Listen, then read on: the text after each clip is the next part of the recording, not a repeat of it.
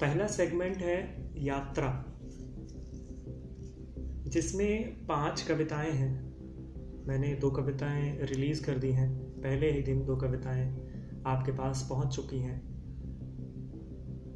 आज ये तीसरी कविता है, जिसका शीर्षक है युद्ध। हम अपने आसपास देखते हैं युद्ध। अपने से दूर देखते हैं युद्ध, जिसमें बच्चे, बड़े, बूढ़े प्रकृति और न जाने क्या क्या समाप्त हो जाता है। कितना कुछ बर्बाद हो जाता है। उसी को लेकर यह कविता आपके सामने है। युद्ध। युद्ध कितने भयावह होते हैं। आते हैं, मारते हैं, चले जाते हैं और अपने पीछे छोड़ जाते हैं लाशों के अंबार।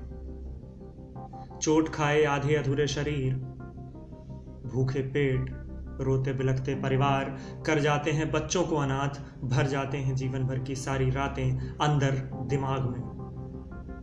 मिसाइलों के पड़े टुकड़ों से नहीं बन पाती एक भी थाली। बम के चित्रों से नहीं बनाए जा सकते साजो सामान। ग्रेनेड के छल्ले से घर की चाबियाँ नहीं रह पाती इकट्ठा। गिरी छतों के नीचे से नहीं उठाए जा सकते दबे कुचले सपने। चिथड़े हुए सिरों से नहीं सोचे जा सकते साइंस के इन्वेंशन आधे अधूरे हाथों से नहीं उठाए जा सकते। गुरुत्वाकर्षण के विपरीत अपने हक के वाले युद्ध हमसे सब ले जाते हैं। युद्ध हमसे सब ले जाते हैं। युद्ध हमसे दूर हमें भी ले जाते हैं। युद्ध जब जब होते हैं, वह मात्र युद्ध नहीं, एक सदी का विनाश होते हैं। जिसकी कल्पना न इतिहास कर पाया है और आगे चल कर ना ही कोई खगोलवेद इतिहासकार कर पाएगा। युद्ध तो एक काला दाग है, जो जितना दूर रहे, उतना सुंदर होता है। जैसे नागफनी के बीच खिला, नागफनी का ही फूल।